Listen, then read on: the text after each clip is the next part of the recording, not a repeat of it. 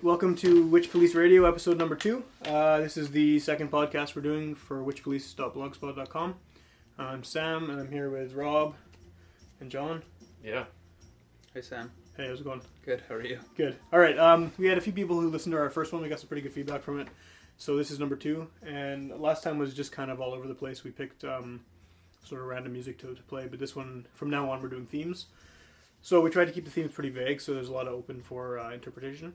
So the first theme for episode two, or the only theme for episode two, is uh, spiritual music, and um, it's pretty wide open. I mean, I don't know about you guys, but I don't think I don't think any of us are particularly religious people. Well, I was I was surprised at how little music I had too that I felt like was spiritual. Yeah.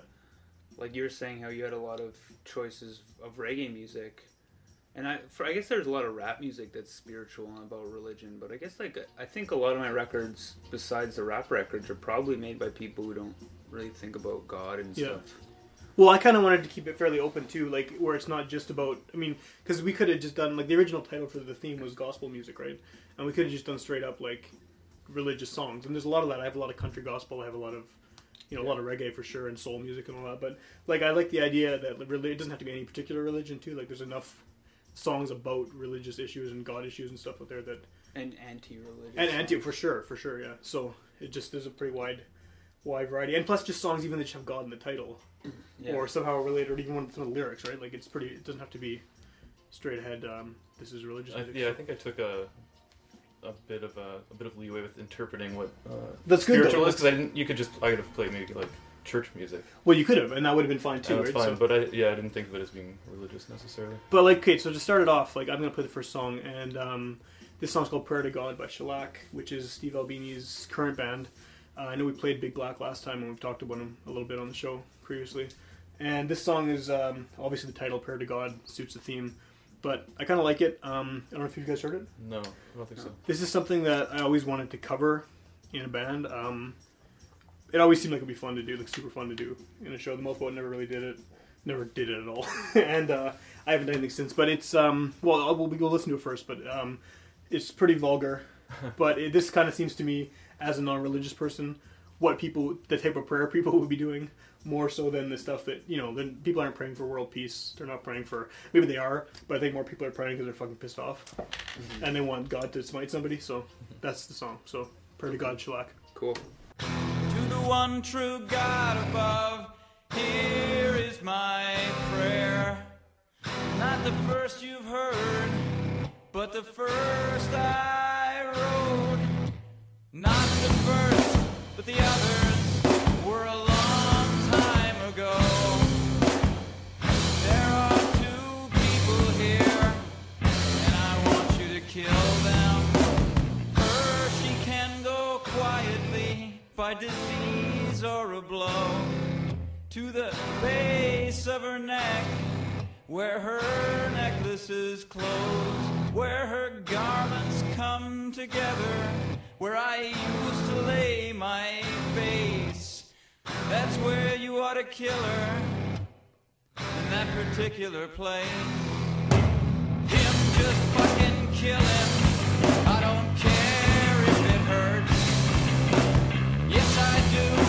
I wanted to fucking kill him, but first make him cry like a woman. No particular woman. Let him hold out, hold. Someone or other might come and fucking kill him. Fucking kill him. Kill him already, kill him. Fucking kill him. Fucking kill him. Kill him already, kill him. Fucking kill him. Fucking kill him.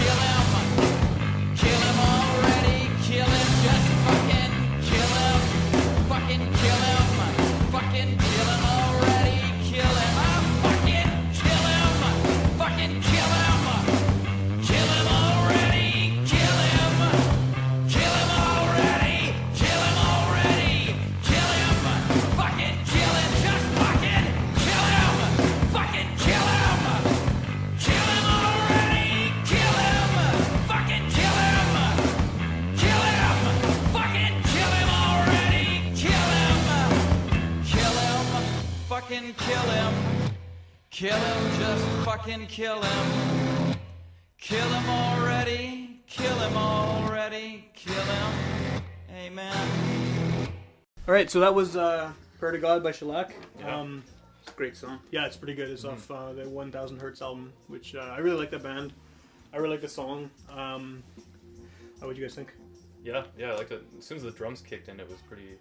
Yeah, So that's, so that's so that's a live drummer, right? Yeah, yeah, yeah. It's not, it's not like Big Black with it, but Right. uh, drum machine. Yeah, my favorite line was the uh, m- "Make him cry like a woman, but no No particular particular woman. Yeah, yeah, for sure. And I don't know. I mean, like again, I don't pray, right? But it seems like this is the kind of thing more people will be praying about, like Right. because everyone's felt like that, you know, like one point or another, like Yeah. Yeah, it's weird. Yeah, a lot of praying is asking for things or uh, yeah, yeah. I mean, I assume wishing so, right? Yeah, harm on yeah. other people.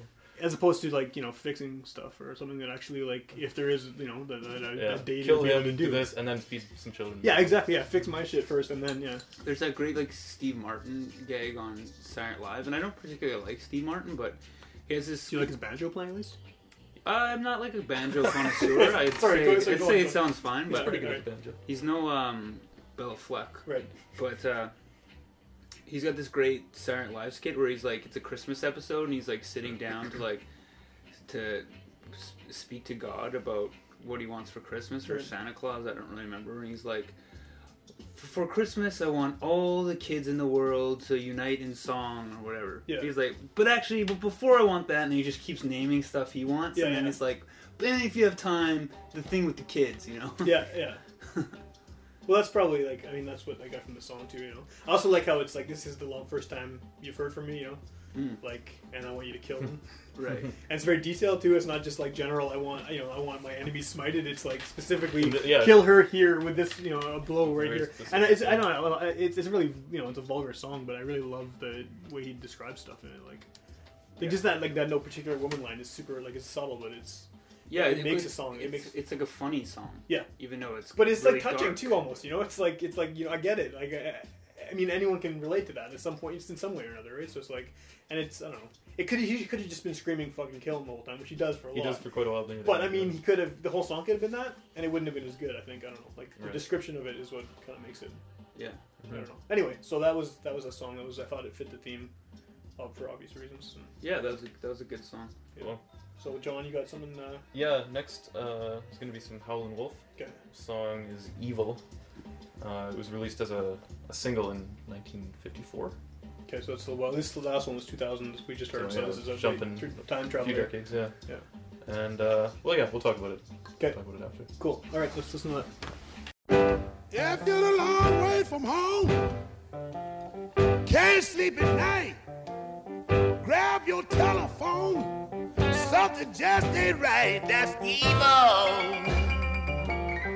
Evil is going on wrong. I am warning you, brother. You better watch your happy home.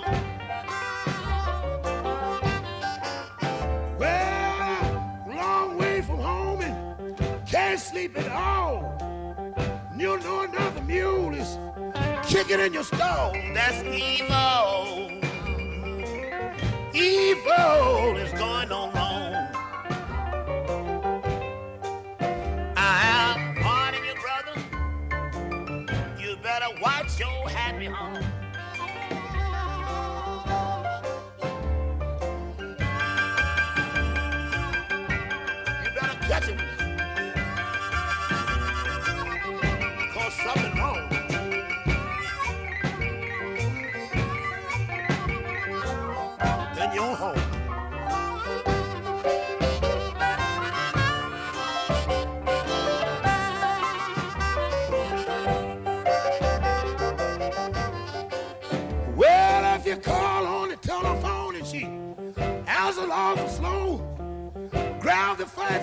Smoking after you half the whole bone. That's evil. Evil is going on wrong. I am warning you, brother. You better watch your happy home.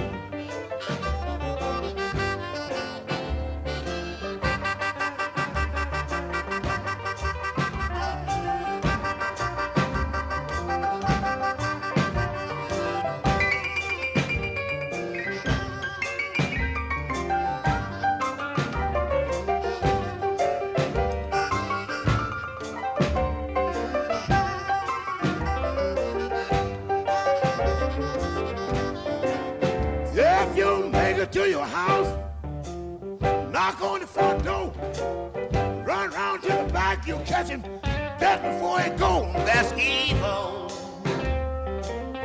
Evil is going on. I am warning you, brother. You better watch your happy home.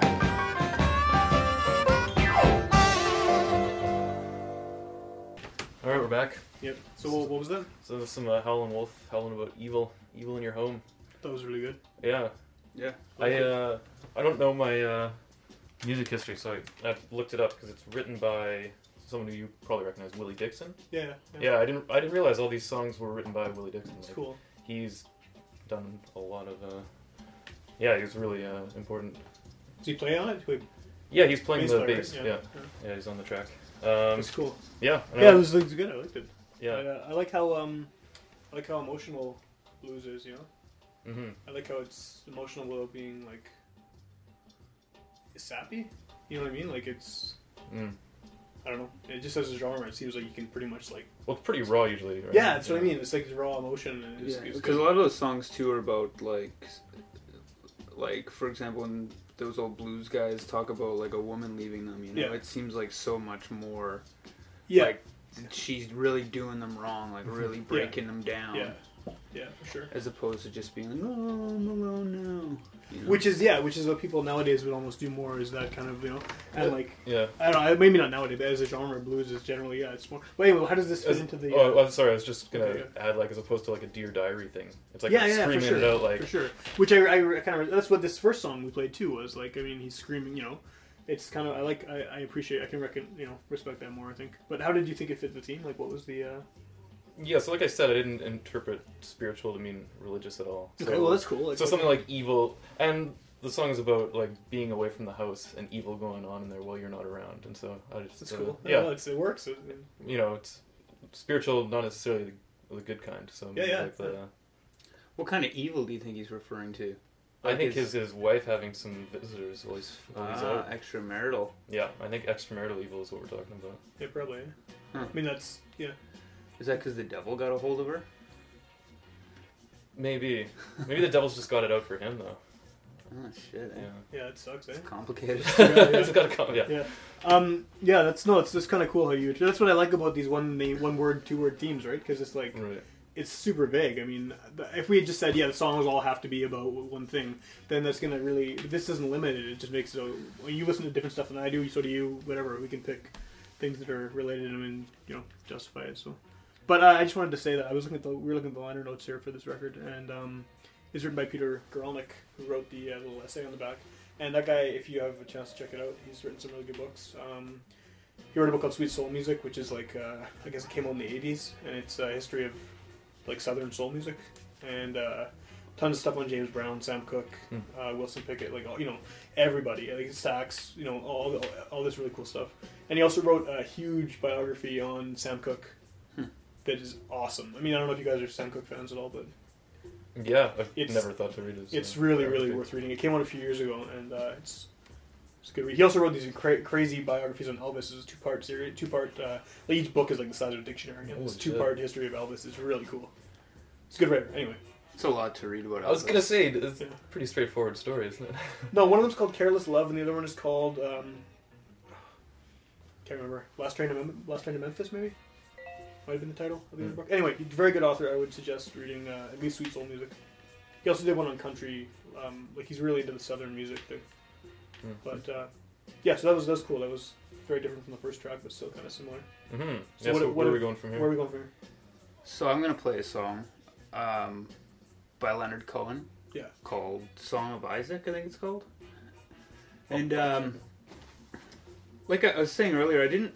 I, w- I wish I had more choi- choices to choose from. I kind of feel like tomorrow or something, I'm gonna like come up with ten different songs Sure. that I could have played. But uh, like originally, I, the three out of the three songs I was gonna play, I was gonna play a song called "Om" by Saul Williams. Yeah.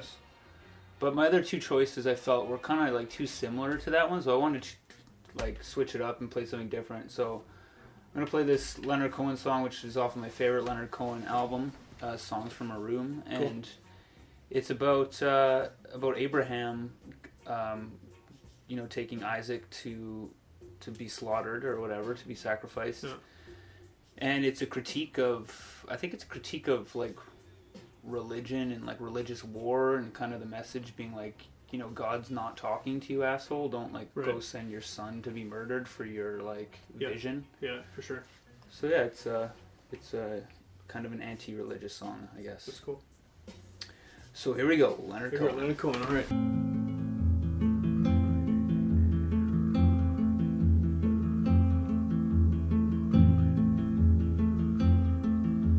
The door it opened slowly. My father he came in. I was nine years old, and he stood so tall above me. Blue eyes they were shining, and his voice was very cold. Said I've had a vision, and you know I'm strong and holy. I must do what I've been told. So we started up the mountain. I was running, he was walking, and his axe was made of gold.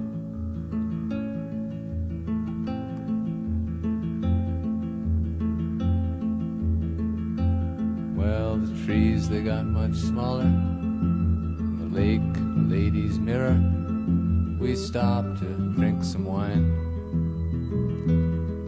Then he threw the bottle over, broke a minute later, and he put his hand on mine. Thought I saw an eagle, but it might have been a vulture. I never could decide. Built an altar. He looked once behind his shoulder.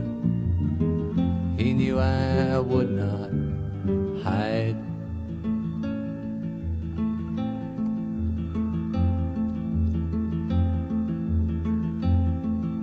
You who build the altars now to sacrifice these children, you must not do it anymore.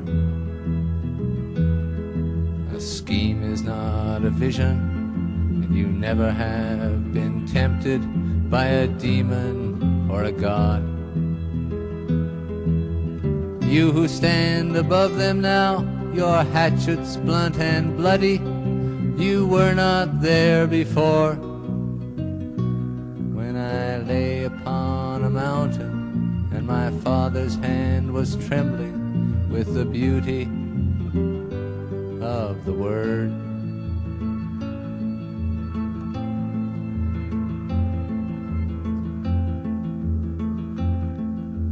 If you call me brother now, forgive me if I inquire, just according to whose plan.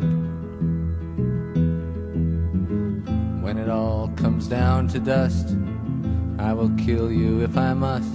I will help you if I can.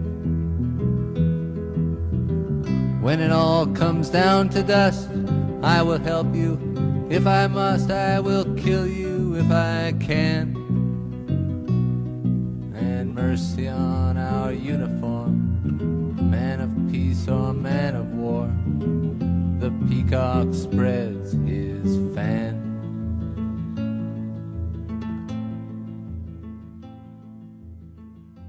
So, uh, so that song actually is called "Story of Isaac," and it's like like most of Leonard Cohen's songs. It's like hard to say exactly what it's about. Yeah.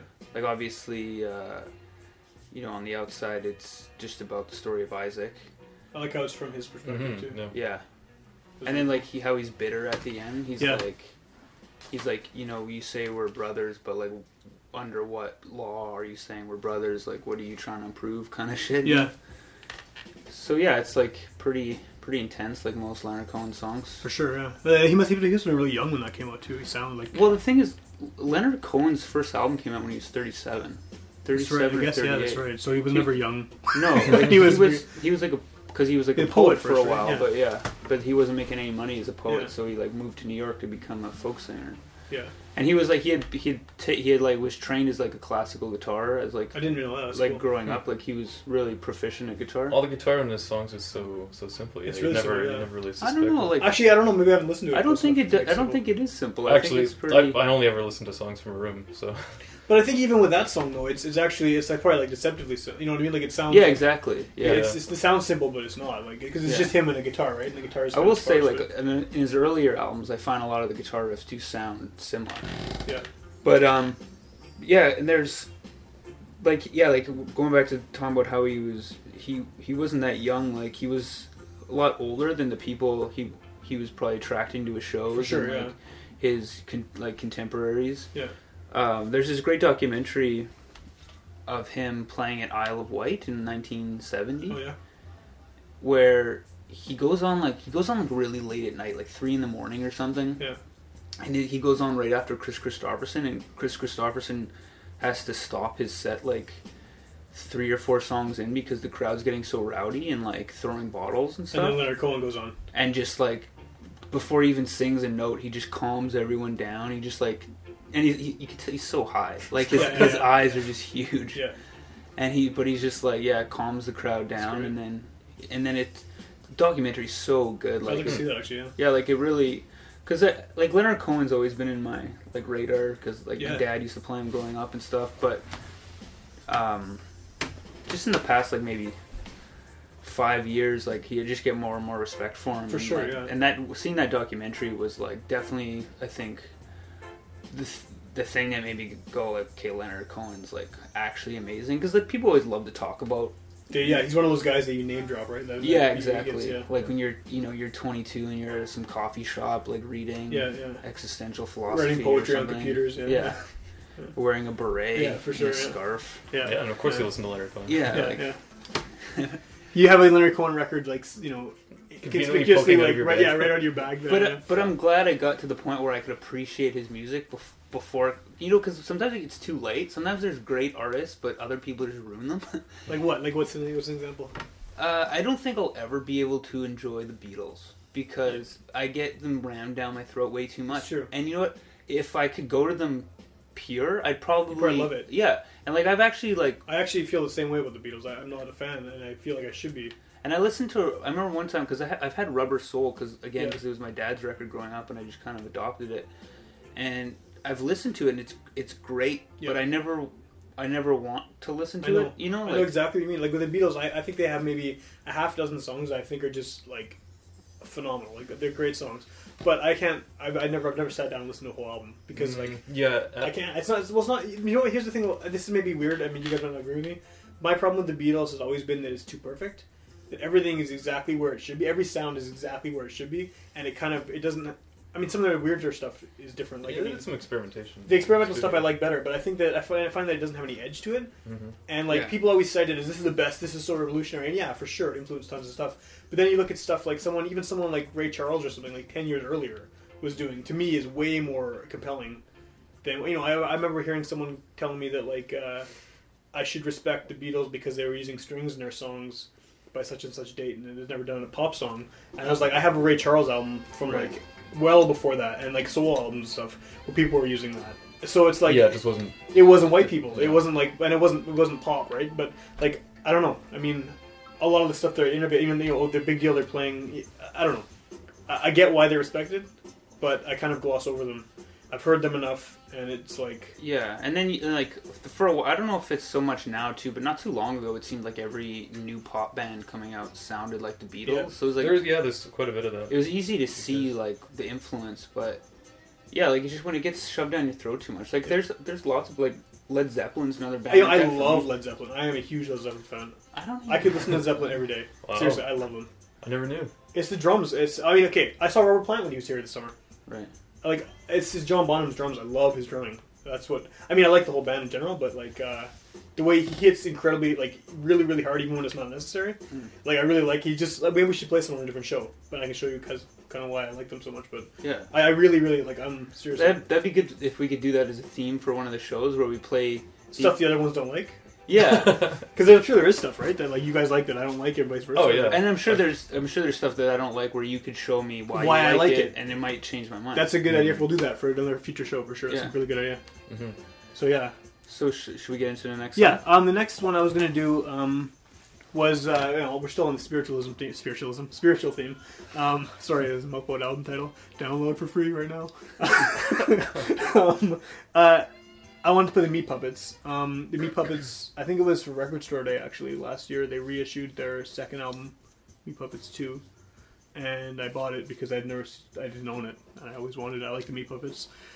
Uh, it seemed like for a long time the only thing it was easy to get of their music before it all got reissued was um, Too High to Die, which came out in the '90s, like after after the Nirvana Unplugged thing. I mean, that's why people know who they are. That's why I, that- that's how I knew who they were in the first place because they did those three songs with Nirvana on Unplugged, and I always love those songs. Those are some of my favorite parts of the album. And um, I hate I hate that album so much. Unplugged. Yeah, I can't Okay, that's fine. Well, there, it. there's an example of what we're just talking about. but I, I, I, I'm, I still really like it a lot, and um, I even bought the DVD when it came out recently. But um, Meat Puppets. Anyway, I heard those songs. I bought Too High to Die because I wanted to hear what their own stuff was like back in the '90s. I bought that, and it's okay. Uh, it didn't really blow me away or anything. I was kind of disappointed because I was expecting. And the secret track on there is, is um, Lake of Fire. Mm. Oh, on Too High to Die. on Too High to Die. But it's like this fast, kind of crappy version of Lake of Fire, and I was really disappointed because I was expecting something really big. And this is like before I really had the internet or anything, so I didn't know that that wasn't the original Lake of Fire. I should have done the chronology by looking at the dates on the albums, but it didn't occur to me. So on Meat Puppets 2, the actual Lake of Fire and Plateau and Oh Me, all the ones that Nirvana did, are on the same album. And Meat Puppets 2 is like unbelievable album. It's ridiculous. yeah, because I actually have Too High to Die on cassette, and I never it's not that good. It's I never really yeah. Yeah, but Meat Puppets Two is incredible, and it's like I can absolutely 100. It came on '83, I think, and like I can 100 percent see why. Really, I didn't I didn't know it was that old. Yeah, it's old. It's old, and it's like. Anyway, the reissue sounds great. Like, I've always really loved the name Meat Puppets. The Meat Puppets, yeah. it's a great name. and I love how it's just those two guys, like the two brothers, are the main guys in the band, and like they have horrible singing voices and stuff, and they're like crazy heroin addicts and everything. But like they, make, it's it's good. Like I actually almost like the original Lake of Fire better than the Kurt Cobain version. Just the way he sings it is great, and it's it's actually the Nirvana version is really faithful to the original, but this is just weirder and more kind of like more countryed up a bit. Kurt Cobain has that really like grunge twang when he sings Yeah. Lake of Fire. But I think he got that from them a little bit. Is that what it sounds? they don't like? have a grunge twang; they just have a twang, like you know. Well, because uh, they were like rednecks ten years yeah. before. They have like a redneck twang. I don't even know where they're from, but like They're they have this. I just always assumed they're from Seattle. So did I. But I don't. I don't know if they're. I mean, I think they might be from the south somewhere. really, I'm not. I don't know why I think that, but blowing my mind right now. I might. I might. They could be from like Minnesota. For all I have no idea. But like, I just have always. Anyway, so I'm gonna play like Lake of Fire is what I'm actually gonna play. Okay. Um, because it you know fits the, the spiritual theme. You know, where the bad folks go when they die. Yeah. Goes with the whole religion thing. So it's one of my favorite songs um, by the Meat Puppets for sure. And I've always liked it since I heard it when Nirvana did it. So Here Meat we like fire. Here we go.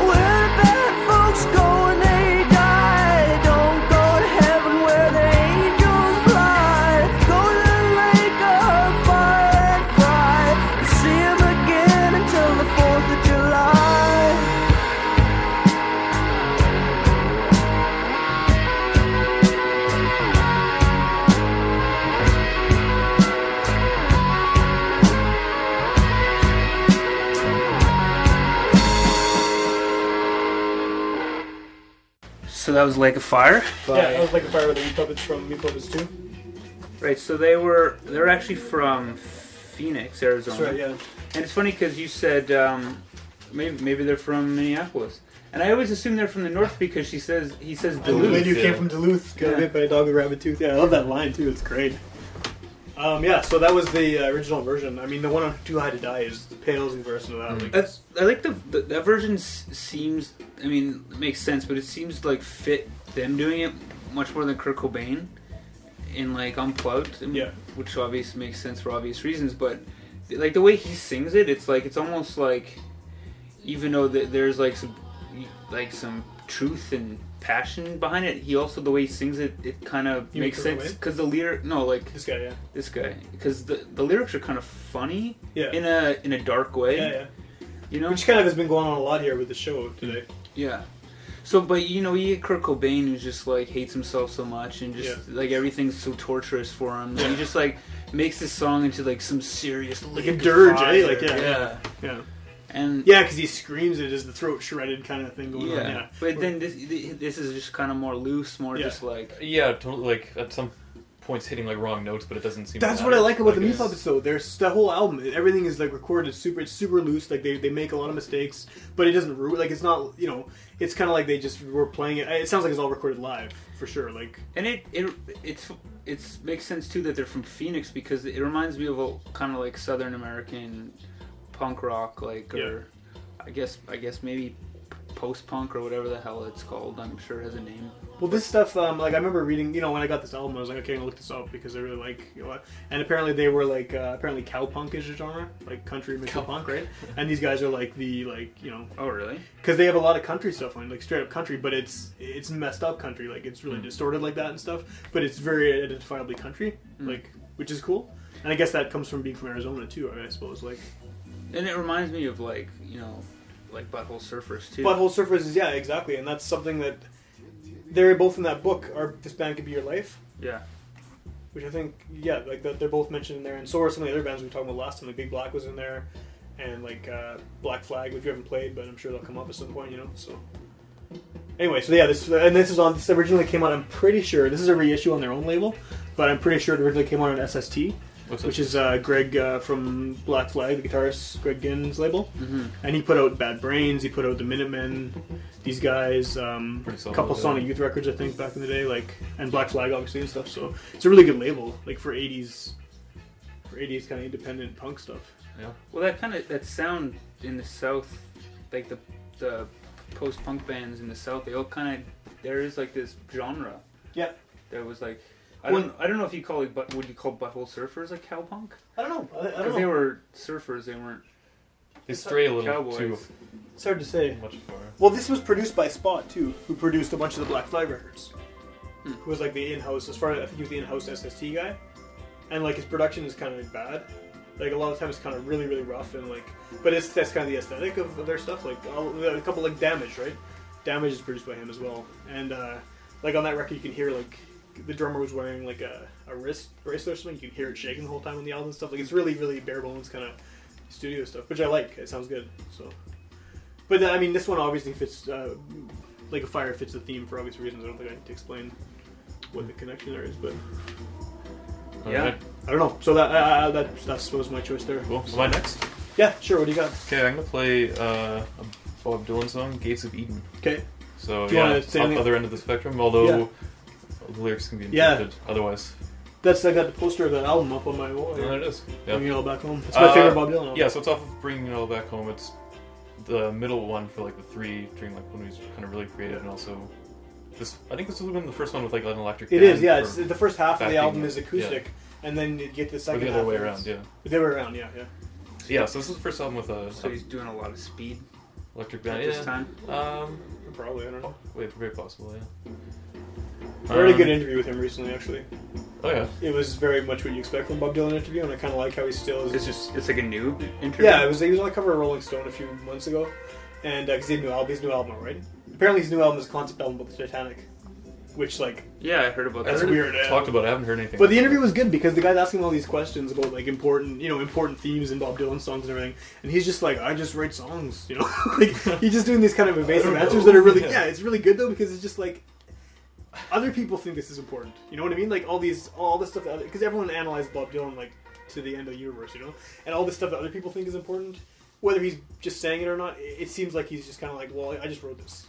The other thing is It's like just a thing that I did, and like you can, whatever. I'm not going to give you an answer to your Yeah. interpretation of it because no, I don't think you need to like songs kind of like especially his they're full of stuff but they speak Yeah. for themselves and But- But everyone they- wants to know what it's about, though, right? Every every time he gets interviewed, people are asking, "Oh, this is my favorite song. What does this mean? What did you Yeah. think when you're?" And I think the reason that Bob Dylan got so like famous, so like hardcore. I mean, obviously he wrote amazing, Yeah, like for sure. iconic songs, but also because he he never gave anything away. Like it, No. like he would his Yeah. interviews was were always like he would always turn the question back on the like. And which is what he was doing in this one that I read too. He's still doing that. He's like seventy something, right?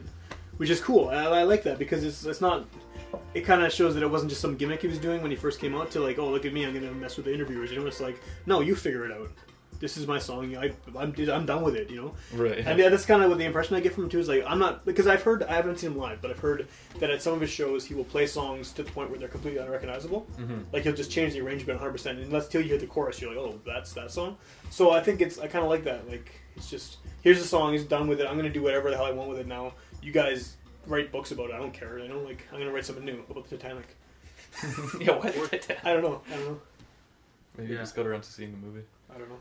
People love the Titanic right now. They do, and I guess I think the do? movie's getting reissued or something, isn't it? Like uh, in I 3D. is that necessary Was it when did it happen? Like 1912? Was it 100 years ago? Was that It was what- 100 years ago. Oh, that's that's exactly why. what happened. Yeah, in April.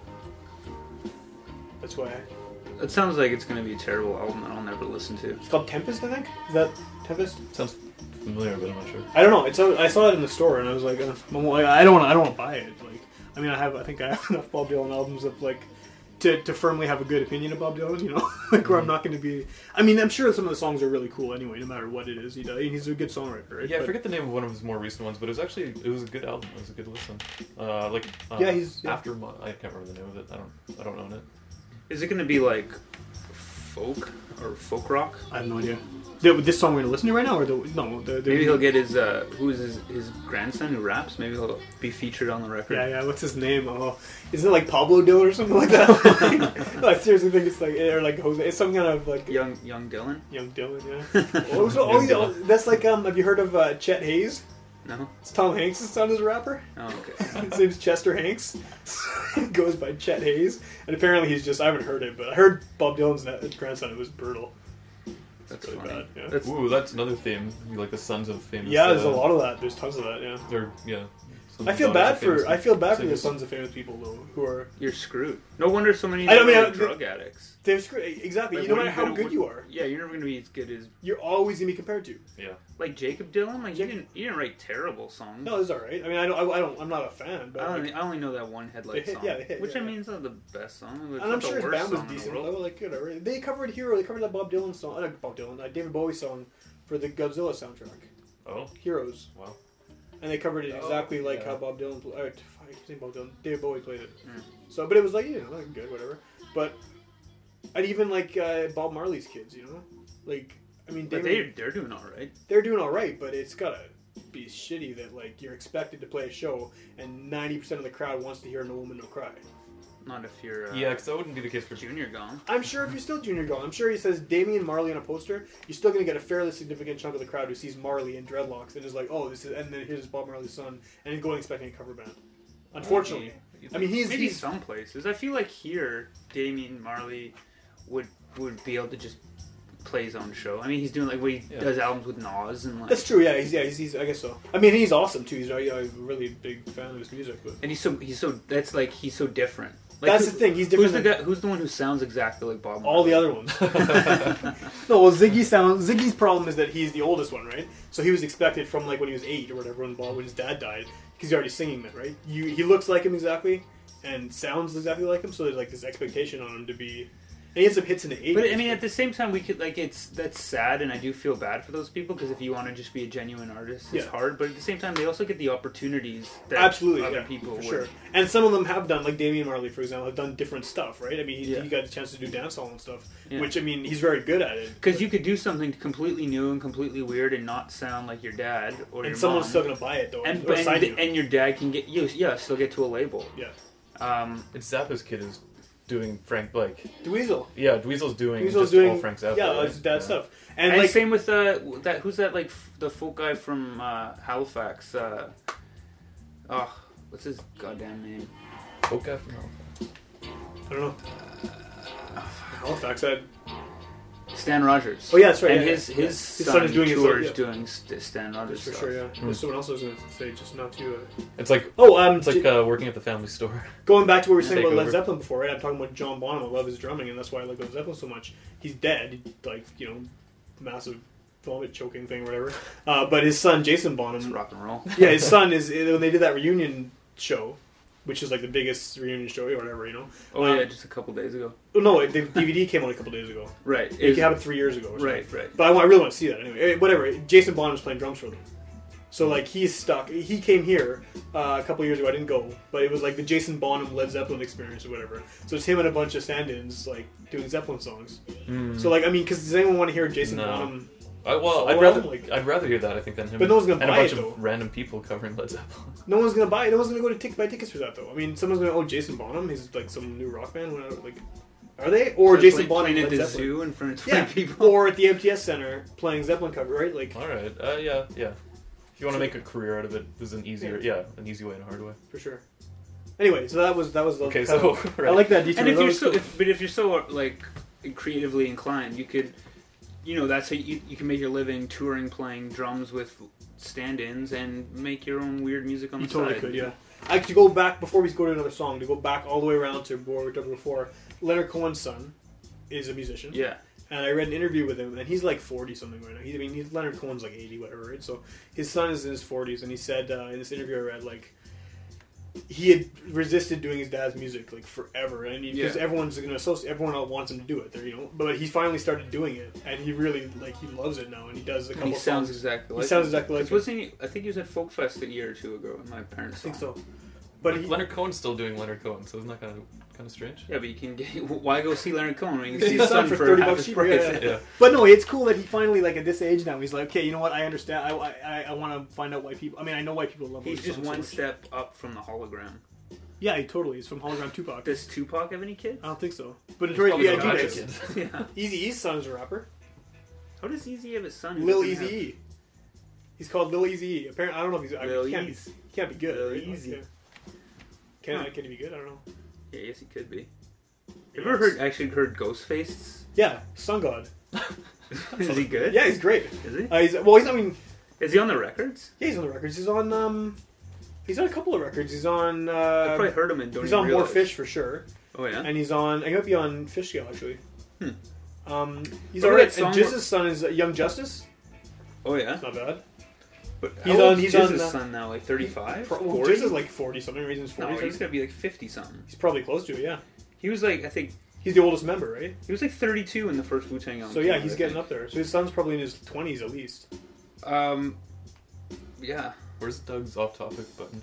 Yeah, Doug. Yeah, sorry, we're going off topic. Okay, anyway, who's uh, Rob? Is your song next? I think, or is it John? We haven't even listened to it yet. We talked about it 20 minutes ago. The uh, Gates of Eden. Oh, No, we shit. don't need to hear. Oh, we'll, we'll, we'll, we'll, yeah, we would already. we'll, know. we'll listen to it. We'll listen. To it. All right, okay. All right. That's uh, Gates of Eden, Bob Dylan.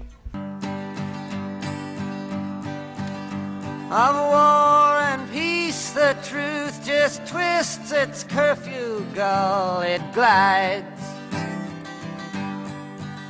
Upon four-legged forest clouds, the cowboy angel rides.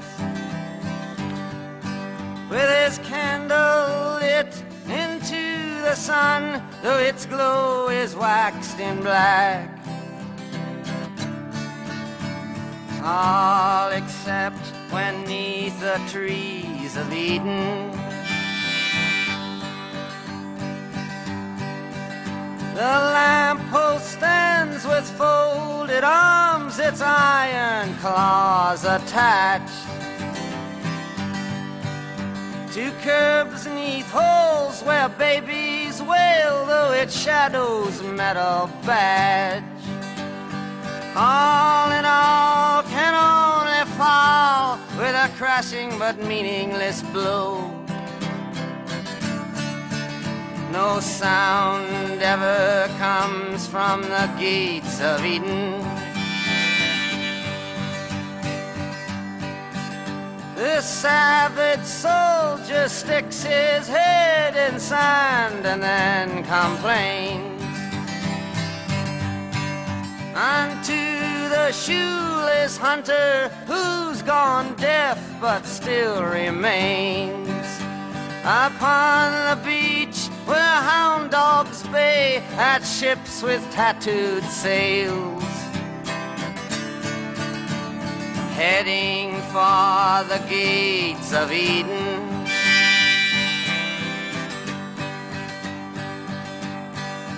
With a time rusted compass blade, Aladdin and his lamp. Sits with utopian hermit monks, side saddle on the golden calf. And on their promises of paradise, you will not hear a laugh. All except inside the gates of Eden.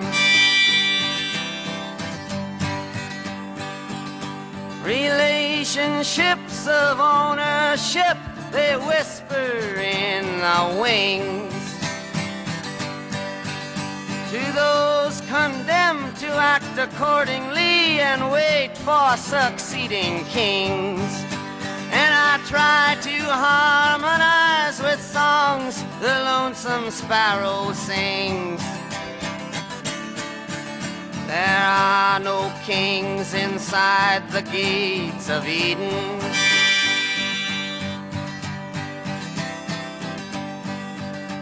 The motorcycle black Madonna two-wheel gypsy queen and her silver-studded phantom caused the gray flannel dwarf to scream as he weeps to wicked birds of prey who pick up on his breadcrumb sins. And there are no sins inside the gates of Eden.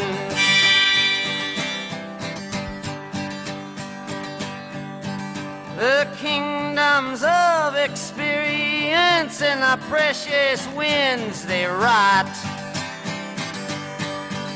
While paupers change possessions, each one wishing for what the other has got. And the princess and the prince discuss what's real and what is not. It doesn't matter inside the gates of Eden.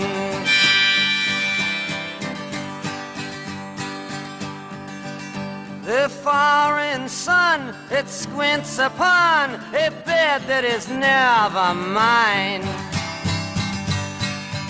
As friends and other strangers from their fates try to resign, leaving men wholly, totally free to do anything they wish to do but die.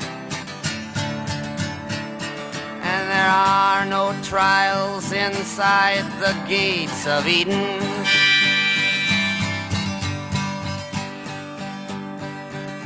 At dawn, my lover comes to me and tells me of her dreams.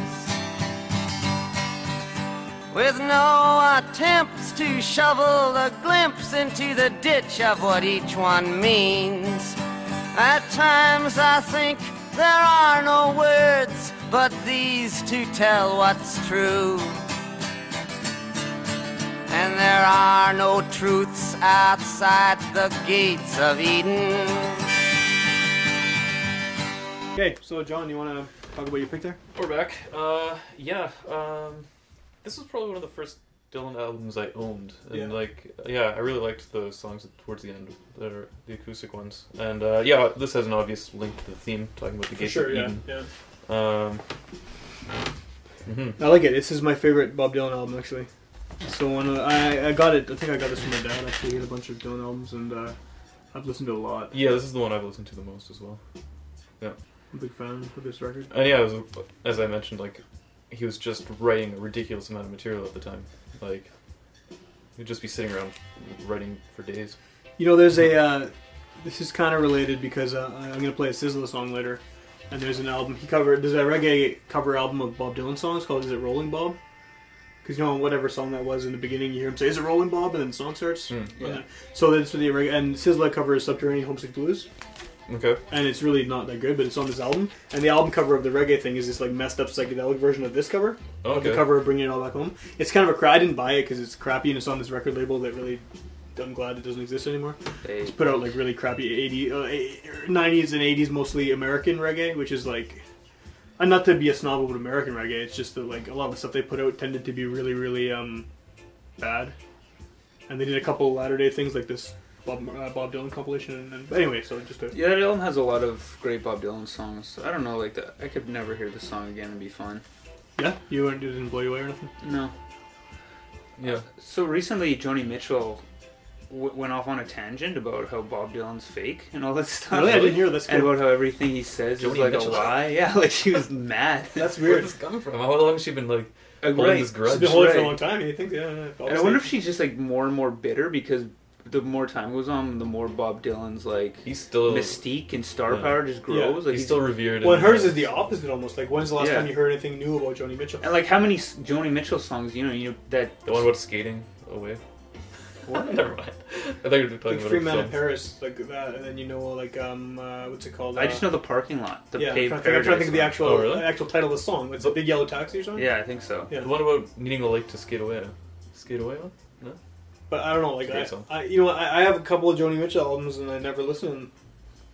Like they're good. She's good, but uh, I mean, she's definitely good. She's got some really good songs for sure. But There's like I- I, am I- not that into like the hippie folk scene to the point where I, I can have deep crates of like just a bunch think of that's what- obscure yeah. folk music. Like I don't need to hear that hippie nonsense all Yeah. the time.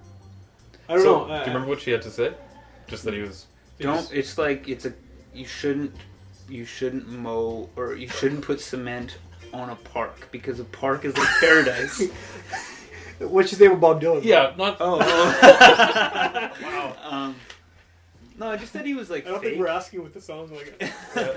Just that he was like fake, and that everything he says is, is a lie, or, or everything he says isn't really him. Like he, Yeah. put, which I think we all kind of already knew that about Dylan. That like, like we were talking about before, how he like he Yeah, it doesn't give anything songs, away. yeah. Yeah. Which is kind of I kind of like that about him though. it's admirable, and it, like I could see, I could maybe see like if you knew a person like that, Yeah. Like you know, sometimes you, you have those people who like answer always answer questions really vaguely, and Yeah. like, it's like just answer the question, bro. Yeah. and like really try to like put this mystery but like it, it works for it, like it really works for Yeah. being an artist For sure, know? does. Yeah. Yeah, well, I, I guess. Because you almost expected to have that. yeah, Yeah. And, it, and there's and it's something admirable about wanting to not give away because bob dylan probably has a semi like for how famous he he is he probably has a pretty private private Yeah. life you know as, as the Oh, poet. for sure. Yeah. Compared to a lot of people now, for sure. Yeah. yeah I don't Yeah. know. Um, well, around the time when this came out was when you know he had originally, of course, done like pro- the protest songs and folk songs, Yeah.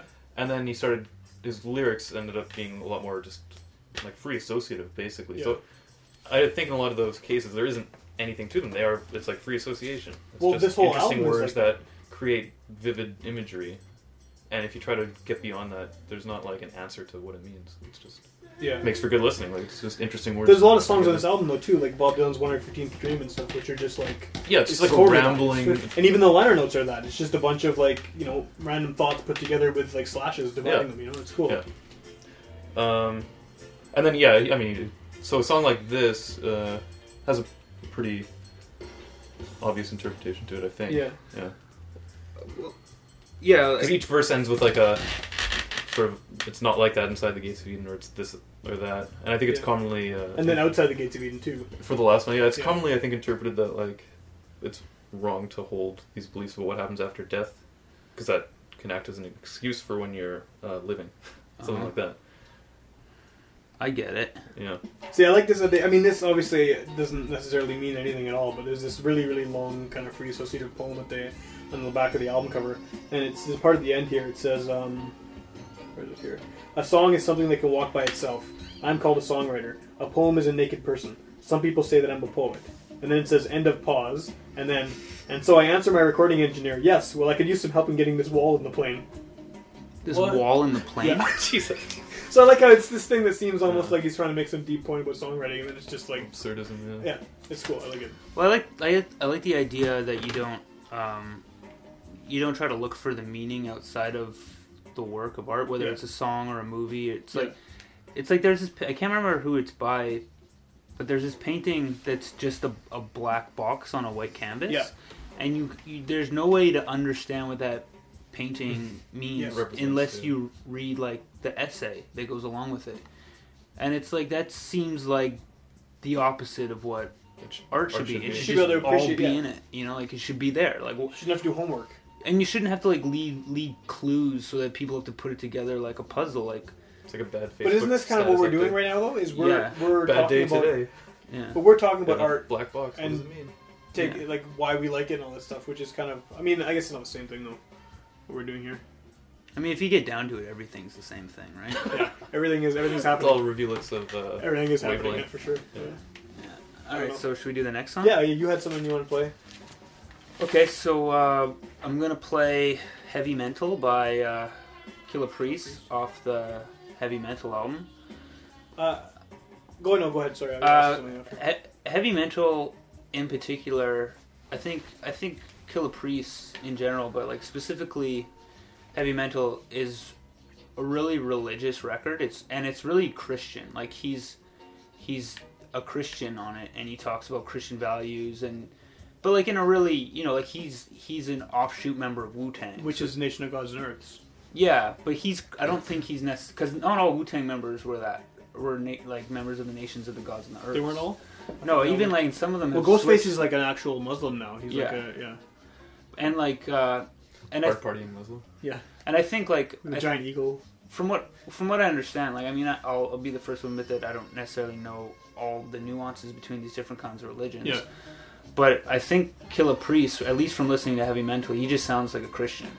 But I think he believes, like the way I enjoy the album so much, because I, I think, I think Christianity can go both ways. I think it can be really interesting if you take it all as a metaphor and just like moral lesson. For sure, yeah.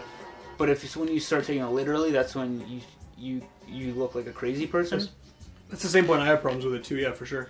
Um, so I think maybe there's some of that, like him, like Killah Priest, just taking it as a metaphor and like a way of living.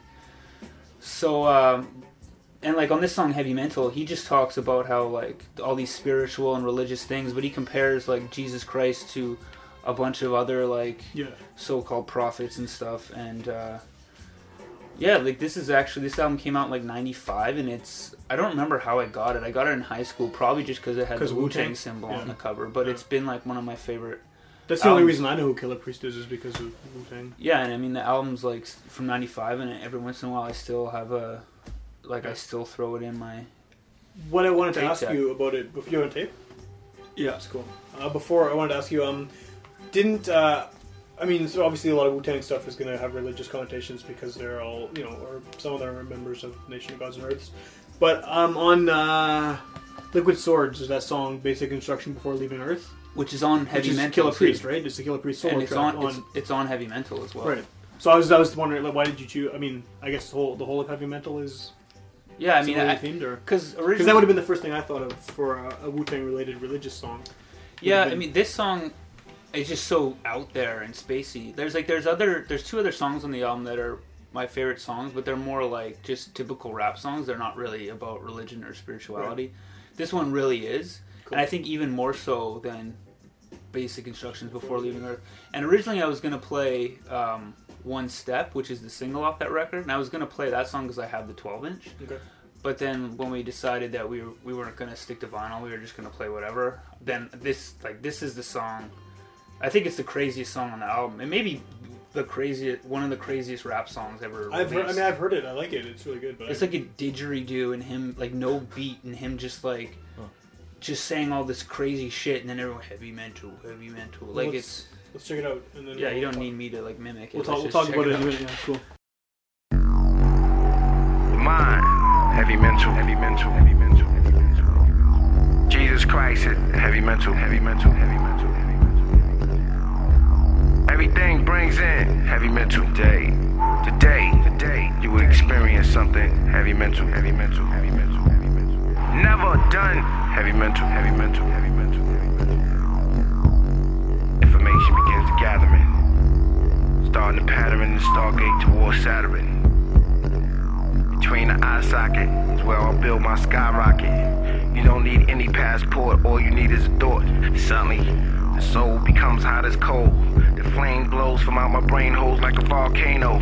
The brain begins to process as we start the conquest from out the physical bondage. The thought launches, voyaging 144 billion light years through the shadows of your imagination. Now open your eyes, do you see the flaming arrows aiming at pharaohs and habitation? As we begin to racing like a sparrow through the narrow population, seeking purification. The destination is the Holy Land of Bethlehem. To eat lamb with Abraham and break bread with the Son of Man. So slowly hold these hands and stretch forth from the skies like a rubber band. As we begin to snap you above the land, out of the atmosphere. Don't look back. Why? We almost there. Just trying to prepare and adapt to the air pressure. Now we searching for the mental treasure. Pleasure beyond the measure yard. You can't comprehend a guard or distance between stars. Picking up quasars inside the radars. We going far, passing the astronaut. Moving so fast in this aircraft, everything we pass get hot. From the takeoff, the blast, turning glass into rocks. At last, my supreme task was no longer to walk on green grass till I become a beam of gas and travel through extreme draft. Unable to be picked up through cable. Out of the reach of all manners of sky examiners, heaven scanners, giant antennas, and high tech space cameras. No evidence in any cemetery or obituary. Not found in any library or dictionary or encyclopedia or media. I'm in star mode with the discipline of Damo. I broke the US barcode. Now I'm on the Lars road, the journey in the realms of the cosmos. Where only God knows it goes below like a UFO to give up my work clothes. Only to glow with a holy robe. Explode through the mysterious black holes. Deep walk through the outer zone. Without a phone to the unknown to sit on my throne alone. Heavy mental, heavy mental. Palette on this galactic plane of knowledge through culture. My sculpture lights up in ultraviolet so you can see my brain is symbolic to a palace. Therefore, I keep my hair stylish, my flesh solid, my teeth polished. Next stage, examine my S-ray, take notes for your essay, and let the cassette play for longer than a decade. As we begin to blaze through the Milky Ways, repent from our filthy ways, replenish from the guilty days. The eyeballs swell up the size of eggs. Beyond dreamland, wingspan, seven feet between my eyes is the beak. Destination of the ride is the is the peak. Angelical landscape, take the physical man behind the hidden gates of space. Ultimate skates, and we go through a phenomenal rate as we cruise, going into magnitude. As we break up into a multitude of molecules, going through a long hollow tube with a scholar's view. As we wear a white garment, passing sound waves of supersonic, passing the comets, star clusters, changing my physical structure. Till my lips begin to pucker, kissing Christ at the Last Supper, grabbing a brass a cup of wine. Heavy mental, heavy mental. Feel myself getting older, sitting on my sofa in a position like yoga. Till my mind passes over the solar system, my wisdom novas. I am the controller. I begin to loosen up my shoulders, forming each joint into the sun's eight points. Then I begin to rise like helium, escaping the millennium. 2000, meditate to the soft notes of a violin. I've been on Mars, building the holy synagogues for the royal seminars. Long before they had the Renaissance, there existed a Hebrew lodge. A phenomenon from out of the matrix. The world looks at me with envy and hatred, just because I appear to them half naked, rising into a spaceship with an arm full of solid gold bracelets. Phenomenal from out of the matrix. Heavy mental, heavy mental. Now, the only time, heavy mental, heavy mental. Only time you should catch heavy mental, heavy mental, heavy mental. Only time you could have jet lag if your cassette drag. Heavy mental.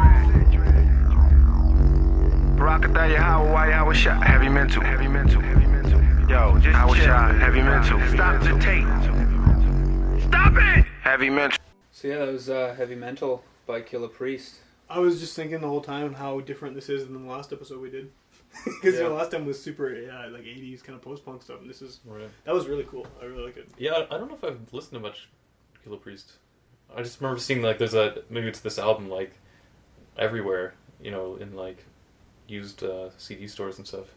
A lot, never I buying think I've, I it. don't think I've ever seen. No, this I can sort of picture like a, an album cover that I must have seen just a bunch of times over the years. But anyway, I don't think I've ever actually. He was listened to here it. with he was here with Ghostface when Ghostface Oh, was yeah? here. That'd be cool. He um he only did a, a few songs at the end though, Hmm. so it was okay. I like uh, I like the um, people talking about religion and then talking about outer space. Yeah, I like I really think it's a cool combination. I think it makes sense too, because a lot of older religions are using, you know, the gods are named after planets named after gods and stuff, and like just the idea of the heavens being like you know. Well, because I like outer space a lot more than I like religion. You know? It's So, like, religion. No, it's not. It's not I, I just think outer space is like, you know, something bigger than everybody that is so without a reach that it's kind of like the same. But it's I- still, but still sort of tangible because you can Yeah, 'cause you literally, can literally see see it. it, But I Yeah. think I think part of the problem with religion is, and it's like because he's not talking about going to outer space. Like no, when he says like I've been on Mars, he like Yeah. means in his mind. For He- sure. he's like he's he's pretty much saying that like. Uh, like our mind is the universe, like our thoughts are big enough to go to these places, and so that like that kind of comes out of like how uh, like Nietzsche would call it the slave morality in religion about how like you're you're in chains in real life so you Right. invent a fantasy world so that you can escape it so you can escape reality right. which is kind of like the pro that's why you know Marx called it the opium of of whatever the hell he called it um, yeah because you know like what it's so it's cool like and it's cool to listen to a song like that and it's it's cool and you take religion to mean like that but you know Yeah. there's problems with it too Oh, for sure. It's just I just was this was it was interesting. you just like outer space I just like outer space, but yeah. Anyway, I'm not gonna get into outer space, but space is the place space is the place. Yeah, I mean Sun Ra. So that would have been good music to play, and I don't think anyone's gonna be playing Sun Ra, but like pretty much any Sun Ra. So I mean, a good uh, book also. I mean, we should just do like a Witch Police book club too. I mean, there's been enough books to talk about. But I have this one called. Um, I'll show you guys. It's called Space is a Place: The Lives of Sun Ra, and it is. Um, it's really Who- good. He was Who, really wrote- who wrote it? uh, Just some- John F. Szwed. Yeah. I think he's a music journalist. Um, it's really interesting uh, because there's a lot of religion in there and a lot of outer space, and it's like this Afrofuture, Afro Afrofuturism stuff, and like his whole, like he was crazy, yeah and like, but it's all mixed in with religion and space, and it's all combined into this kind of like worldview that made that really cool music. mm-hmm. And so I think there's a lot of connection. Yeah, so for his, yeah for his music, it's kind of throughout. I think for Killah Priest, is it something that's like a thing like Is there more outer space stuff going on on the album? outer than- space overtones? you know to be honest like sorry what i'm not sure I Are we focusing too much on the outer space aspect of that song? Oh no! I mean that's that's that's what that song is about. It's about like flying through space, but like spiritually flying through space. Yeah. space. Um, yeah, it's just about like, I think it's just about how he thinks a lot. Yeah. like how- how is space tied to religion? Like in in that Sun Ra book, like Well, I mean, it's like to. Uh, I guess it's kind of like uh, the idea that because he's Sun Ra was he's an old guy. Like when he died, he was very old when he died. Like in the which was in the '90s, I guess, right, early '90s, I think. And so he was around when shit was not cool for black people, you know. And a lot of his kind of idea of this whole thing of the orchestra, there's bands called the orchestra, right? Is like um, taking all this Egyptian religion and combining it with Christianity. And then a lot of the Egyptian religion has, I mean, look at his name, Sun Ra, you know? It's got like sun gods and like moon gods and everything. So there's tons of that in there. And he's kind of combined that with whatever he would have grown up with in the church and made his own thing. And that's what the songs are kind of like. A lot of it is very um, kind of like distancing yourself from what's actually going on. And like this, like space is kind of like this idealized sort of place. For, you know, space is the place, right? I mean, have you seen that movie? no. it's it's an excellent. It's worth. It's definitely worth seeing. Um, a lot of it is like there's this character called the Overseer, and Sun Ra's having these cosmic battles like in his mind um, with the Overseer, and like he occasionally will get transported up to this like cloud world, and he's sitting in a, a desk between him and this guy, and they're debating things. Is this movie It's fictional a or takeoff. is it? Yeah, it's fictional. of yeah, the Seventh Seal, right? Don't, aren't they literally playing chess? Or no, They're- they're, playing like no, they're play- reality. Yes, they're games playing like a reality game or something. Yeah. Yeah, yeah, yeah. It's really, really weird. Cool. Yeah. But anyway, I don't know where I'm going here, but Sun Ra is great. Uh, we would fit in with this theme here, and there's actually a lot of um, a lot of uh, well, like Afrofuturism, like uh, I mean, it's kind of an aside, but like Parliament and stuff, right? I mean, with the mothership and all that stuff, and there's all, all tons of tons of. I mean, it's, it's a thing. I don't know if I don't know if Killah Priest would fit into that. He's But probably, it's- I, I, he'd probably be influenced by that. It's like black culture mixed with science fiction and like not not science fiction so much as like future futurism, right? Afrofuturism. There's a lot of lot of interesting stuff uh, about that in this book. Cool. Which is called Spaces and Place. So the Lives and Times of Sun Ra. I guess the Lives and Times of Sun Ra. It's not just the life and times. Yeah. That was cool. And um, so I'm gonna play something next. That was that was really cool. I like the Killah Priest song. I kind of want to hear more of the album now because I've only heard a couple songs here and there, and then that one song on the GZA album, right? But um, I'm gonna play. Once again, we're gonna be listening to reggae. I know last time, like I mentioned it, you guys were made fun of me because I, I implied that it was a given that there was gonna be reggae on the show, and there's a given there's gonna be reggae on most. I mean, you know, I listen to a lot of reggae. It's uh, I'm picking out of my records. There's a lot of that in there. So, um, this is a song by Sizzla, who is uh, very very religious. He's a member of the Bobo Shanti sect, which is like extremely orthodox Rastafarian, and uh, most of his music is spiritually based. And uh, he also happens to hate white people.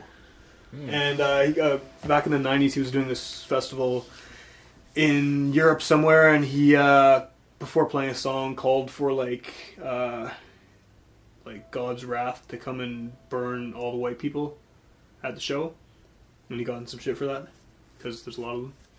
Um, so anyway, this song is called "No White God." It's not um, a hating white people song. It's uh, why should I worship the white people's God? Uh, and I mean, when you hear it, you'll hear the lyrics. I kind of like the idea of it because that always seems. I mean, again, I'm not religious, and I don't know. I mean, I don't know all the reasons why people are religious. They can choose. You know, it's up to them, right? But it always seems weird to me when someone from in any culture, someone from an oppressed culture, is worshiping the god of the.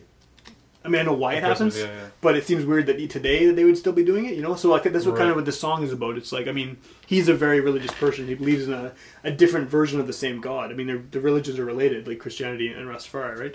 But it's like the song is just like, why, why would I, um, like, is white the white God going to save me from white man oppression? Is one of the lines in the song, right? And it's like, that makes sense. I, I, I don't get it, so yeah.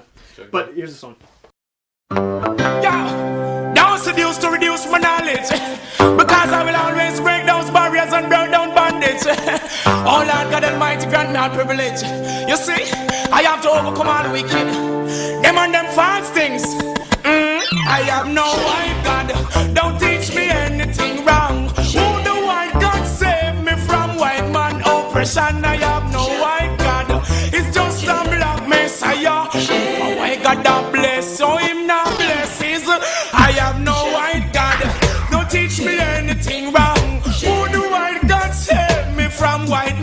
oppression? I have no white God.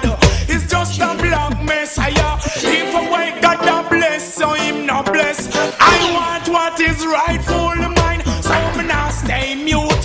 Your system is designed to distract me from the truth, but it will come to pass.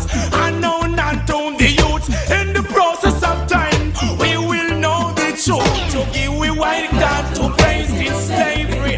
The doctrine follow to shield with fantasy,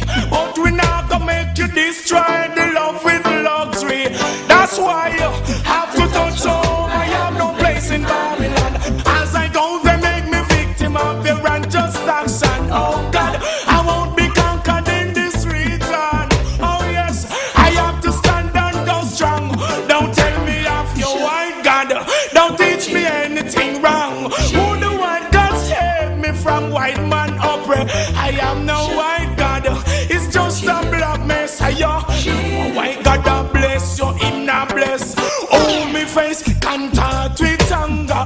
Cause that no right. Oh, all things good and valuable must be white. So, what about the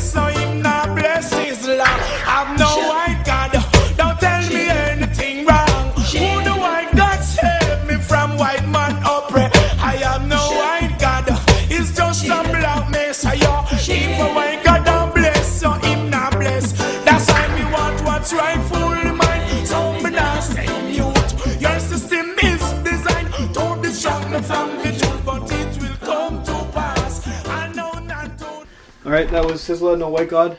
Um, I love Bob Marley sample.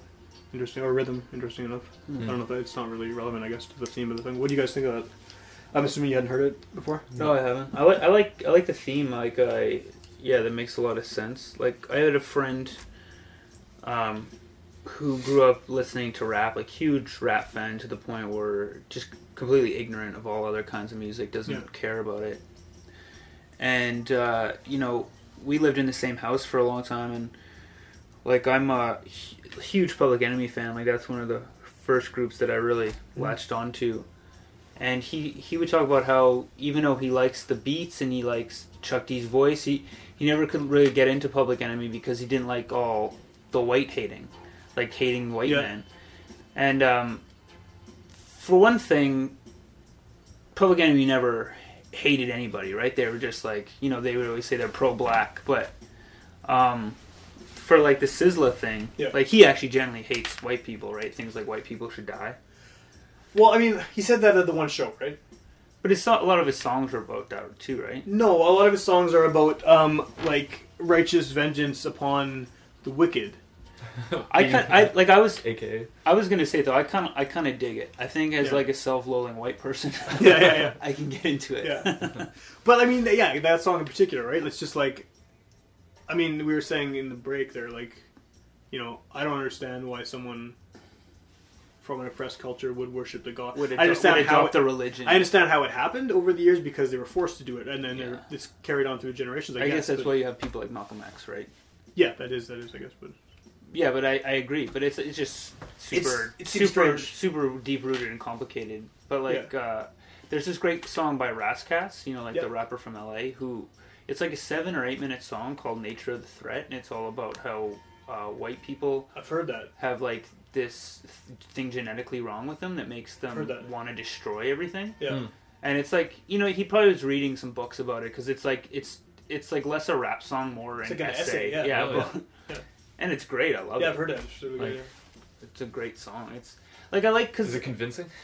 well, uh, Oh, yeah. sure, Yeah. yeah, Yeah. kind of like I get it. As a self-loving white person, Yeah. Yeah, easy stuff. Yeah. Yeah. But like I like, I like I, I I would much, even if there was a song that was really intellectual about like specifically hating me. Yeah. like I would probably like it more yeah. than a song about going to the club and getting drunk. For sure, I like the You know, honesty of it. I like the honesty of it. It's like you don't have to. I mean, this is a pretty. That was a pretty blatant. Like his message is right out there, you know. And Sizzla is like someone who does that in general, and a lot of his views are pretty reprehensible. like, I mean, this one, not, not not I'm not saying this, but I mean, he's got some like extremely like violently homophobic stuff in his catalog, right? Right. And that, I mean, I can't get behind the same way I can get behind this, but I mean, they're pretty different. But I mean, it's it's honest though. You know, he's a homophobe. I mean, from the he doesn't hide it. He doesn't. You know, he's pissed off at white people. Like it's And, and it's it's funny because there's there's also that side of it where there's a lot of music that's that's like misogynistic and homophobic and promoting things that aren't good for society but don't have any righteousness behind them. yeah, mm-hmm. You know, like complete nihilistic. yeah. This is a little different. Yeah, exactly. Because you know he it's not like he's he's a sellout who No. who's saying like burn wh- white man f- because he sell more records. Like he just Yeah. believes that. So Yeah, yeah, it probably makes him sell a lot less records. In Yeah. fact, yeah. for sure. Well, would do for definitely. I mean, I don't think people who I don't think Sizzla is going to have a pop crossover. He's not going to be Sean Paul.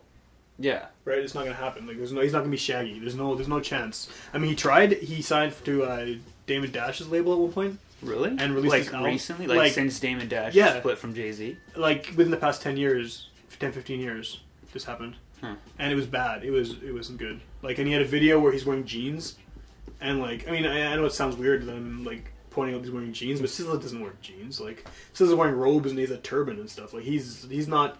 You know, and he's in the club wearing jeans, and like there's these dancing girls, and he's It'd be like, way cooler if he was in the club wearing robes. It would, but I mean, it's so it's so wrong. It doesn't it doesn't seem right. The music was Does like he drink?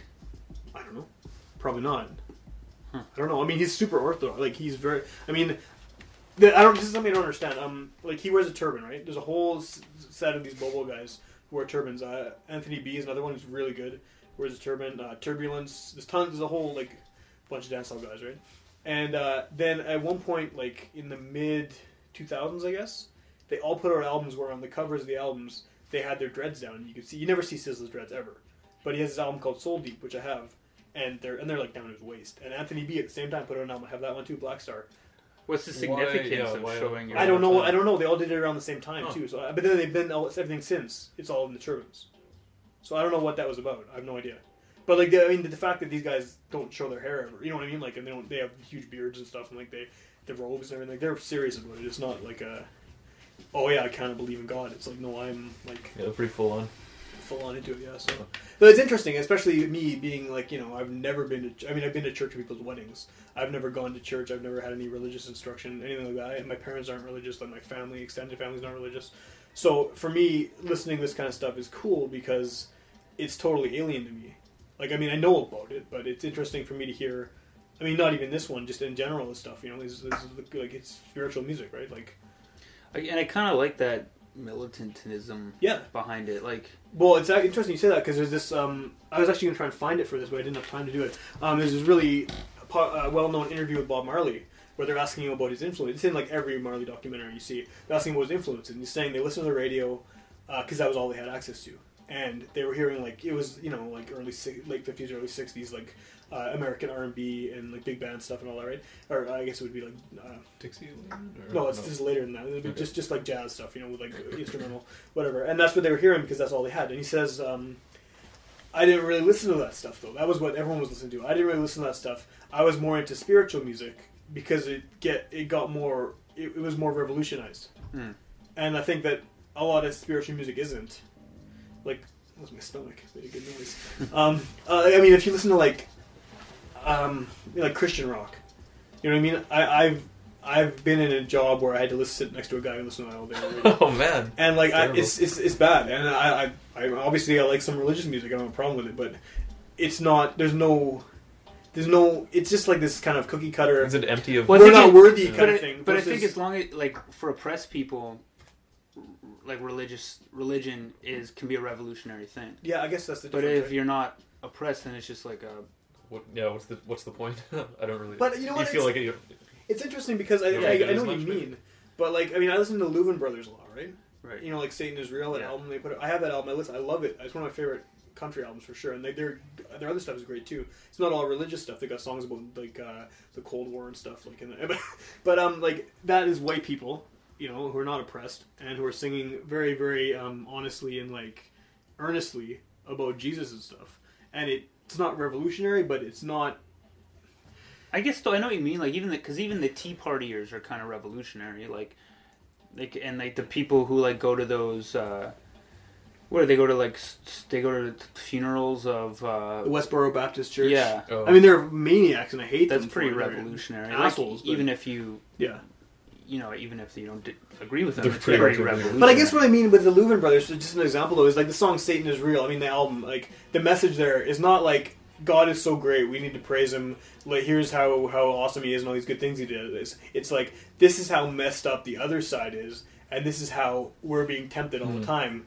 And like we have to be strong Yeah, to vigil- fight against like Yeah. evil, you know, which is way different, I think, than Christian rock is now, where it's all like, I mean, from what I've heard, is all like very, very like we're not worthy. But cr- I guess like Christian rock has become a commercial Yeah. entity though too. Right? Oh, uh, for sure. There's still people doing that kind of stuff, like what I'm talking about. But uh, I just don't know about because I'm not. I'm not into the. Yeah, I. the genre. it's funny because I used to have a job where I used to work Sunday mornings, like really Yeah. early in the morning, with this woman who was religious, and we had to listen to uh, Christian radio, but it w- wasn't music. It was Preachers and stuff. no, it was like people. services? It was like people calling in and talking about their religion and times they got tempted and like how they like faith like saved them. It was actually really fun to listen Yeah, to because Yeah. the people, you know, they're kind of loopy, right? Yeah. and they'd be going through cr- crazy stuff and Yeah. they'd talk about how People they're listen to worse things, I guess. Yeah. Well, I guess kind of Yeah, what. Sorry to go keep going back to the Louvin brothers, but just as an example, somebody listening to this Christian, and um, the one guy from Louvin, like the one guy just died like, like last year or something, right? His other brother though died like like decades ago, like right at the time they were popular, and he was into drugs. He was all like all these like horrors and stuff. Like he was like everything they're singing about stopping. He was tempted by, and he did it, and he died like young because of it. You know, so it's kind of like it gives it more resonance that like they're they're they sound like they're actually worried about Satan getting them. And like it, you know, I mean, Yeah. arguably, depending if you believe it or not, it did get the one guy, and then the other brother's doing his whole career writing this kind of stuff still, and he like he's got firsthand knowledge of how this, how you know, if you believe in that, how the devil can, and a lot of that's like early soul music and Yeah. early country like it's super religious music and it's by people who who like kind of are going through hell and Yep. just like you know looking well, it's like it's like poor people too, right? It's not. Yeah. I mean, it's you, or troubled people in general yeah. I don't know. I think another thing I was thinking of too, as far as religious music, like Sam Cooke. I know we talked about him before with the Peter Guralnick thing, but um, he has a couple live albums that are like his. I don't know. if you guys heard any of his live albums? yeah I He has think you- two live albums that are kind of the. me. I might have played. Yeah, they're kind of the landmark live albums. One's uh, live at the Copa, and the other one's live at the Harlem Square Club. And they're both great. They're you know they're both really good albums, but just the difference um, is unbelievable between two albums. One of them is him playing to a white people's supper club cl- crowd, and the other one is playing to his gospel fans because he was a gospel singer before he became a pop singer, right? He's playing to his gospel fans in Harlem, and then he's playing to like this fancy, fancy dinner club thing, right? And it, it's just like the the gospel one is so much better. It's it's it's. I mean, they're both good albums, but it's unbelievable. Just like how passionate he is about the songs, and you can hear like.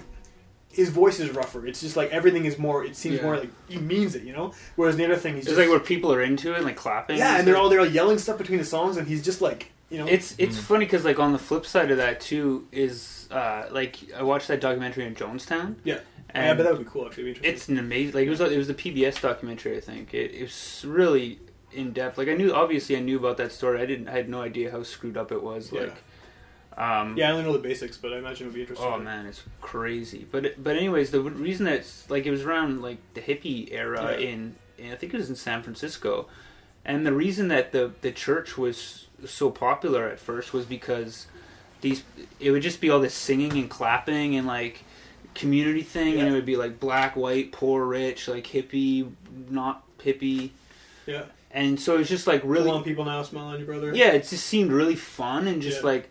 And then they're like, you know, they're just and then you didn't like Kool-Aid. didn't like America. Well, they didn't like America, So so, they they wanted. Guyana, they- right? Yeah, so they started a camp in their own. Guyana, and the people Yeah. were like trying to make enough money so they can go down there, and then That's what the Mormons did essentially, right.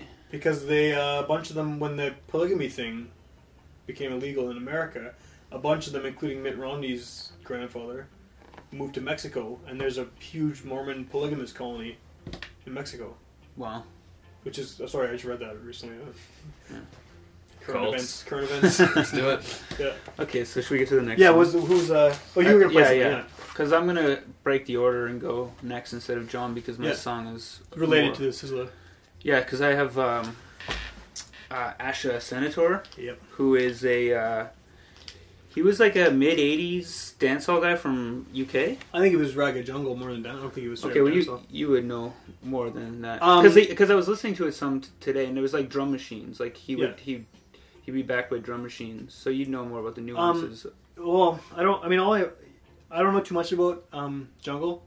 Like, I, I like it. but the, this song I don't like he didn't make this as a jungle song. This is a jungle remix that happened like ten years after. is that what this is? Okay, I wasn't sure about that one. I don't know because it's on that compilation that um, Yeah. Rumble in the Jungle, Yeah. which was kind of my first introduction to Ragga Jungle in the first place. So I don't have too much background on that. I like. I mean, I know there's a lot of those are remixes on there. Like there's uh, that Cutty Ranks song and stuff, which are clearly remixes, and uh, uh, the one of uh, Bounty Killer. There's the Yeah, Bounty yeah, Killer yeah. one. That's so, So, super good. yeah, I don't great. know.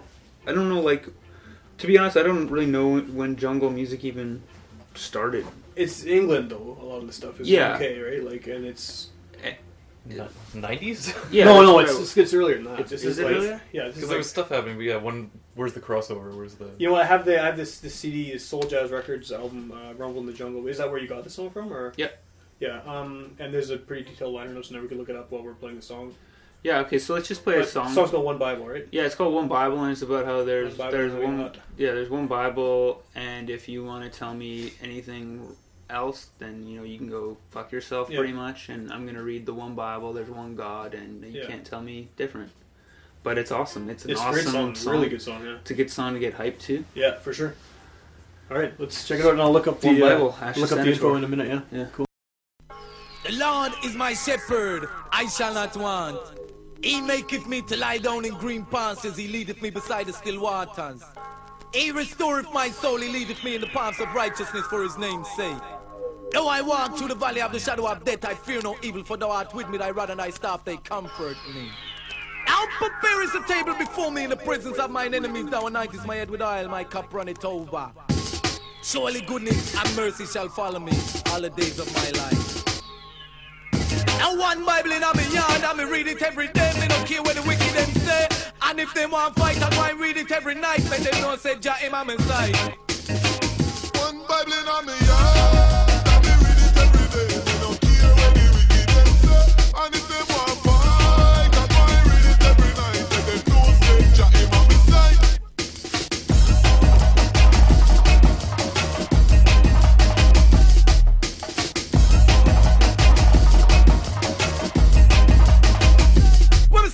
If heaven declare for the glory of Jah, and the firmament show us his true handiwork.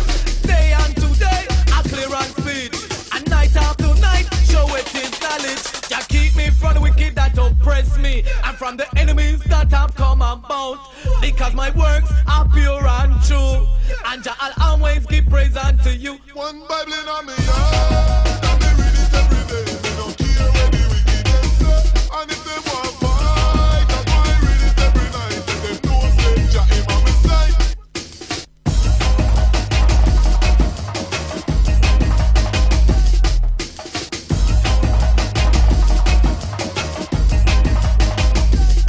me say fi turn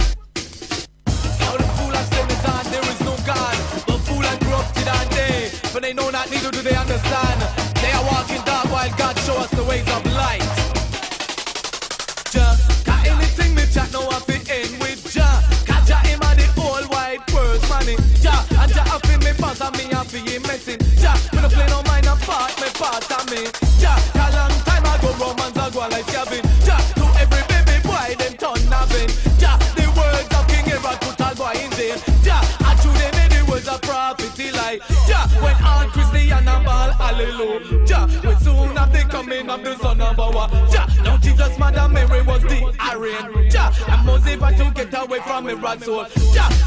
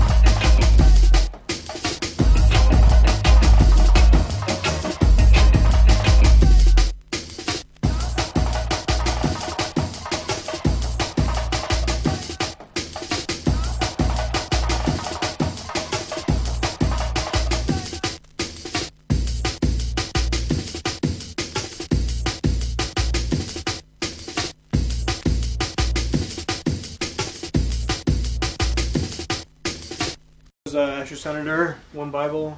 Uh, we looked it up. It was 95. Came out in the UK. So I don't know So if that, that yeah, like that jungle mix was '95. So who knows if it was? Yeah. It could have been like that. Could be. The Well, it said that original he's song. got his um, his career was kind of mid '80s was his main, so probably was remixed a few years later, I guess. Yeah. But that's cool. Yeah, I like that. I like that. That whole that whole um, Rumble in the Jungle album is awesome. Yeah. it's a really good comp. Soul Jazz. Soul Jazz was a good good compilations. Cool. Yeah. So I don't know. I don't. Do you have anything else we want to, John? What do you think of that song? Uh, yeah, good. I don't have anything to uh, to add. Basically, what we can take from that is there's one Bible, It's, and uh, I don't hard, care what the but- wicked yeah. man says. Yeah, and That's all to it's know. Pretty awesome drums. Yeah. All right, good song. Worth checking out that compilation. I think if anyone. So I guess we got one song left on this. Yeah, this Yeah, is the end. end close of it the road out. Yeah. Okay, so John, you have an interesting I, choice here. I exercised some interpretation on the theme, and I'm going to play uh, Jefferson Airplane's uh, "White Rabbit." Ugh. I know. how does that- how does that- you don't know how that goes, do you? you you've heard it before? Oh, yeah, I have the album. I know. Just- yeah. Isn't, I- it, isn't that song about doing heroin Uh, or cocaine? Well, it's the Alice in Wonderland reference. Yeah, it's all Alice in Wonderland. right. Oh, it's about doing acid. mm, yeah, Yeah, I probably. think so. Yeah, one pill makes you. Yeah, yeah, And some kind of mushroom. yeah. Well, for sure. That's also yeah. Anyway, what what's the what's the connection to the theme? Yeah, so I picked it because um, I don't know. This was uh, Jefferson Airplane would have been the first band that came out of the scene that was happening in San Francisco and was in, like nationally popular. Yeah. And I'm pretty sure people at the time felt they were on some serious spiritual shit with all the uh, all the drugs, the drugs and whatnot, and thinking that they had the right answers to what would Right. help with the world. And so, this song is like representative of that, or is there something particular about it that Uh, well, this song and uh, what's the other one? Someone, Someone to Love? Someone to love Yeah. were the two somebody love? two hits, and uh, Not the Queen song. I also I find it hard to uh, to divorce this song from the uh, the Fear and Fear Loathing and Loathing scene, Las Vegas in the bathtub. Yeah. which is a uh, Yeah. kind of messed up version of spiritual uh, enlightenment when you want to get electrocuted yeah, to yeah, yeah. fully experience the Well, song. at the height of the song. Yeah. Yeah. Yeah. So, yeah, I guess yeah. I, I kind of loosely interpreted what the spiritual means. All right. No, that's cool. That's kind of the idea of the thing, right? Yeah. So anyway, so yeah, we're gonna play. Unless you anyone else have anything to say about that song? I mean, I- Oh, I should add uh, just that on the back of the uh, back of the album, Jerry Garcia is mentioned as musical and spiritual advisor, and I think I think he had a lot to do with the production of it, but wasn't given any production credits Because they probably Hence all lived the in a house together and spiritual like, advisor. did acid all day. Yeah. Didn't even know they had an album. They anymore. did they did drugs off of his guitar. Yeah, probably. Probably. So they got included. Anyway, in the we've all like everyone. You know, Yeah, this is a I'd, pretty. be, I'd be okay if this is the last time I ever hear this song. Uh, well, anyway, it's the last Well, song it's of the show. commemorated Of this on the show. So, podcast. um, we're gonna listen to it, and you guys are gonna hear it again, and then we're gonna sign off for the this episode, and the next one's uh, coming up next week. about diseases. The next theme is diseases. Yeah, we're going with the one word themes, diseases. I mean, that could probably go for this song too. Might uh, Yeah. fit that category as well. So anyway, yeah, uh, we're, this is the Witch Police Radio, um, witchpolice.blogspot.com. You can download the previous episode and any future episodes, as well as a lot of local and uh, music from other places too. A lot of free music. So check it out. Uh, here's John's pick: White Rabbit, Jefferson Airplane.